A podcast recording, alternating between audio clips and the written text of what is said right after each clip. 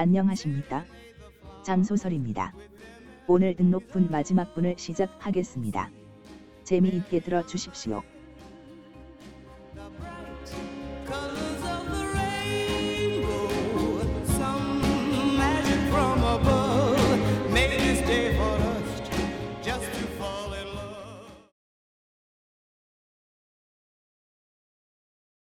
소설 내용 시작.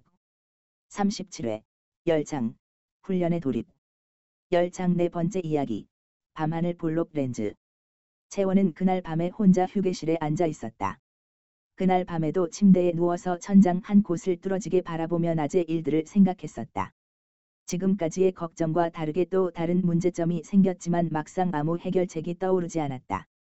그래서 휴게실에 나와서 앉아 있었다. 그렇게 앉아 있다가 채원은 자꾸 숙소 쪽을 힐끔힐끔 쳐다봤다. 누굴 기다리는 눈치였다. 그 누군가는 당연히 유나였다. 한참 동안 그러고 있었지만 아무도 나오지 않자 기다리는 것을 포기하고 휴게실을 나갔다. 그리고 포탈실을 거쳐 훈련소 박지상으로 갔다.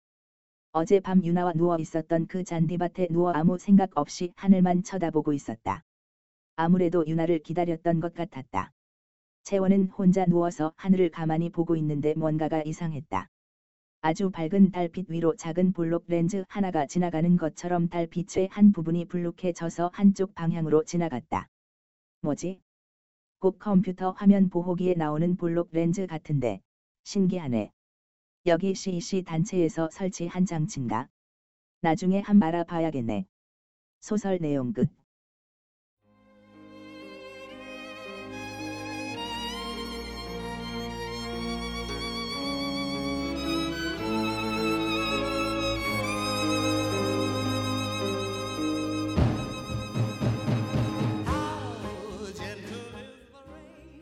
지금까지 청취해 주셔서 감사합니다.